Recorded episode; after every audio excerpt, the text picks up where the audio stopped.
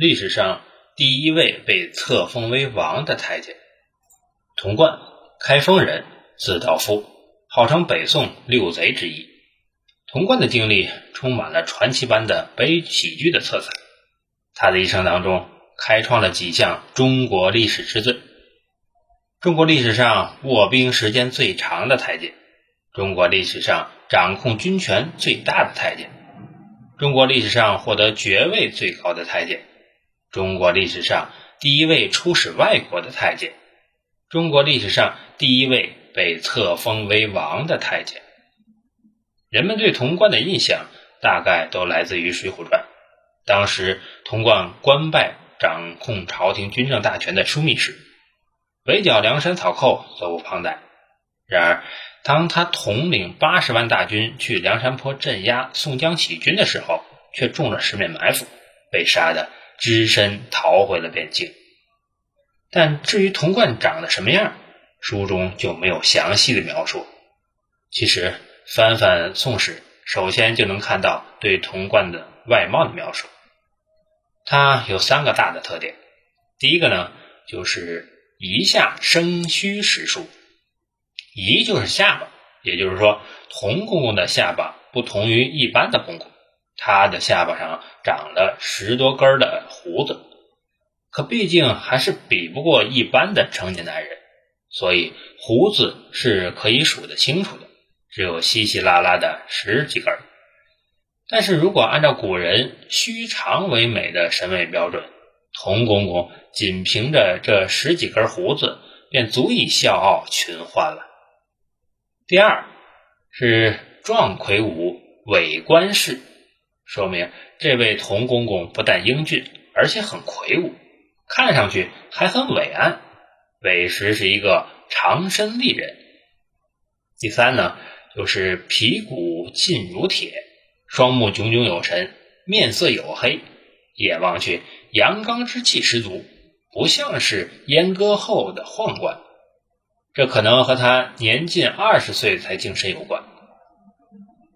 童贯为人出手相当的慷慨大方，只是他仗义与疏财的对象都是那些后宫嫔妃、宦官、宫女，以及能够接近皇上的道士、天子身边的近臣，这样皇帝耳边经常可以听到关于他的好话。更重要的是，这样一个阳刚外形的人却性情乖巧，心细如发，对皇帝的心理具有极强的洞察力，每每能够事先预知皇帝的意趣意图，于是说话做事都很少荒腔野板，从而大得皇帝的欢心。童贯净身入宫的时候，便拜在了同乡前辈太监李宪门下做徒弟。这位李宪是神宗朝的著名太监，在西北边境上担任监军多年，颇有些战功。童贯读过4年的私塾，有些经文根底，跟随李宪出入前线，又打下了军事上的根基，很有点能文能武的味道。加上他曾经10次深入西北，对当地的山川形势相当了解，这使他在宦官中很不寻常。不过看起来李宪对他并没有什么特别的提拔照顾，致使童贯进宫20余年始终没有人出人头地。如果不是赵佶这种性情的人做了皇帝，或者换句话说，如果神宗皇帝能够多活20年的话，说不定会默默无闻地老死在皇宫。从时间上推算，徽宗入继大宝的时候，童贯已经48岁了。这个年龄正是人生经验、阅历、经历臻于巅峰的时候。徽宗以内廷供奉官的名义派他到杭州设民金局，收罗文玩字画，第一次为他打开了上升的通道。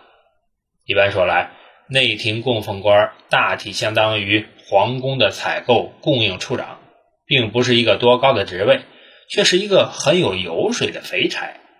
童贯没有满足于捞取好处，他对这次机会的利用称得上是老谋深算，意味深长。据《宋史》记载，童贯进宫后，以其办事才能和宰相蔡京的推荐，获得徽宗的重用。顿时风生水起。公元1111年即政和元年，童贯进太尉，领枢密院。从此童贯位列三公。宣和7年，童贯因收复全燕之境，封广阳郡王，统帅大军重镇边疆，驻扎太原。当时金已经灭了辽，大举兴兵南侵。童贯见大势已去，由太原遁归汴梁，且不听钦宗令他留守汴京的命令，而随徽宗南巡。于是大学士陈东等上书弹劾蔡京、童贯等六人为误国六贼。童贯的主要罪名是结怨辽金，创开边系。其实辽金之怨并非是童贯所结，边系也并不是童贯所创。童贯掌握兵权20年，在与夏、辽、金的战斗当中有胜有负，还算是尽力吧，但并没有投敌五国。北宋的灭亡根本在于朝廷腐败，经济崩溃。童贯为众矢之的的一个重要原因是他出身太监，朝中大臣多看不起他，加上童贯骄恣而为，上下结怨。徽宗禅位，钦宗登基，童贯失势。靖康元年，也就是公元1126年，被一连3贬。虽然童贯被贬谪，人们仍害怕他的诡诈，怕他的勇力，所以张成奉诏追斩童贯，不敢轻易动手。张成一路追到了南雄州，先派随员上门拜谒童贯，假称有圣旨赐给茶叶药物，要童贯回京担任河北宣抚，明天中时即可来到传圣旨。童贯呢，信以为真，捏虚而笑，说啊，还是少不了我呀，并留下了张成派来的随员。